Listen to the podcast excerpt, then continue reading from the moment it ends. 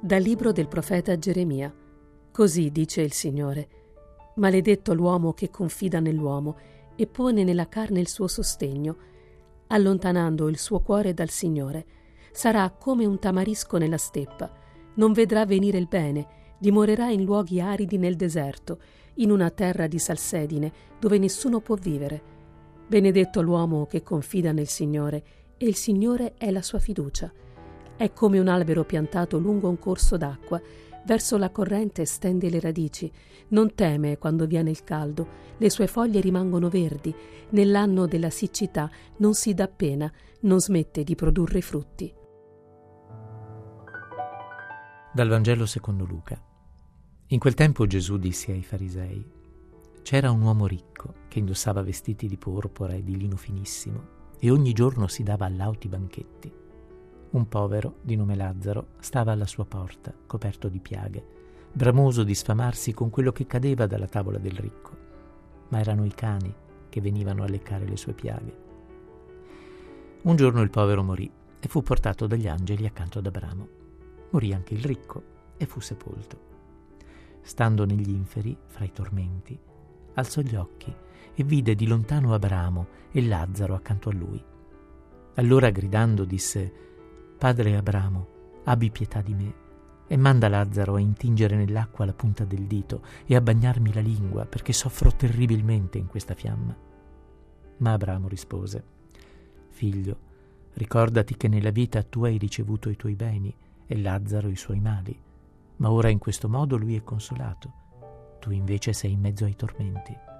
Per di più tra noi e voi è stato fissato un grande abisso. Coloro che di qui vogliono passare da voi non possono, né di lì possono giungere fino a noi». E quello replicò: «Allora, padre, ti prego di mandare Lazzaro a casa di mio padre, perché ho cinque fratelli. Li ammonisca severamente, perché non vengano anch'essi in questo luogo di tormento». Ma Abramo rispose: «Hanno Mosè e i profeti, ascoltino loro». E lui replicò: «No, padre Abramo, ma se dai morti qualcuno andrà da loro, si convertiranno». Abramo rispose: «Se non ascoltano Mosè e i profeti, non saranno persuasi neanche se uno risorgesse dai morti». Ignorare il povero è disprezzare Dio, e questo dobbiamo impararlo bene. Ignorare il povero è disprezzare Dio. C'è un particolare nella parabola che va notato. Il ricco non ha un nome, soltanto l'aggettivo, il ricco, mentre quello del povero è ripetuto cinque volte. E Lazzaro significa Dio aiuta. Lazzaro, che giace davanti alla porta, è un richiamo vivente al ricco per ricordarsi di Dio. Ma il ricco non accoglie tale richiamo, sarà condannato pertanto non per le sue ricchezze, ma per essere stato incapace di sentire compassione per Lazzaro e di soccorrerlo.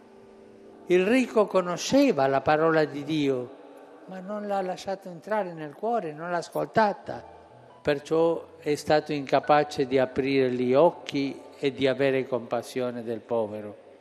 Nessun messaggero e nessun messaggio potranno sostituire i poveri che incontriamo nel cammino, perché in essi ci viene incontro Gesù stesso.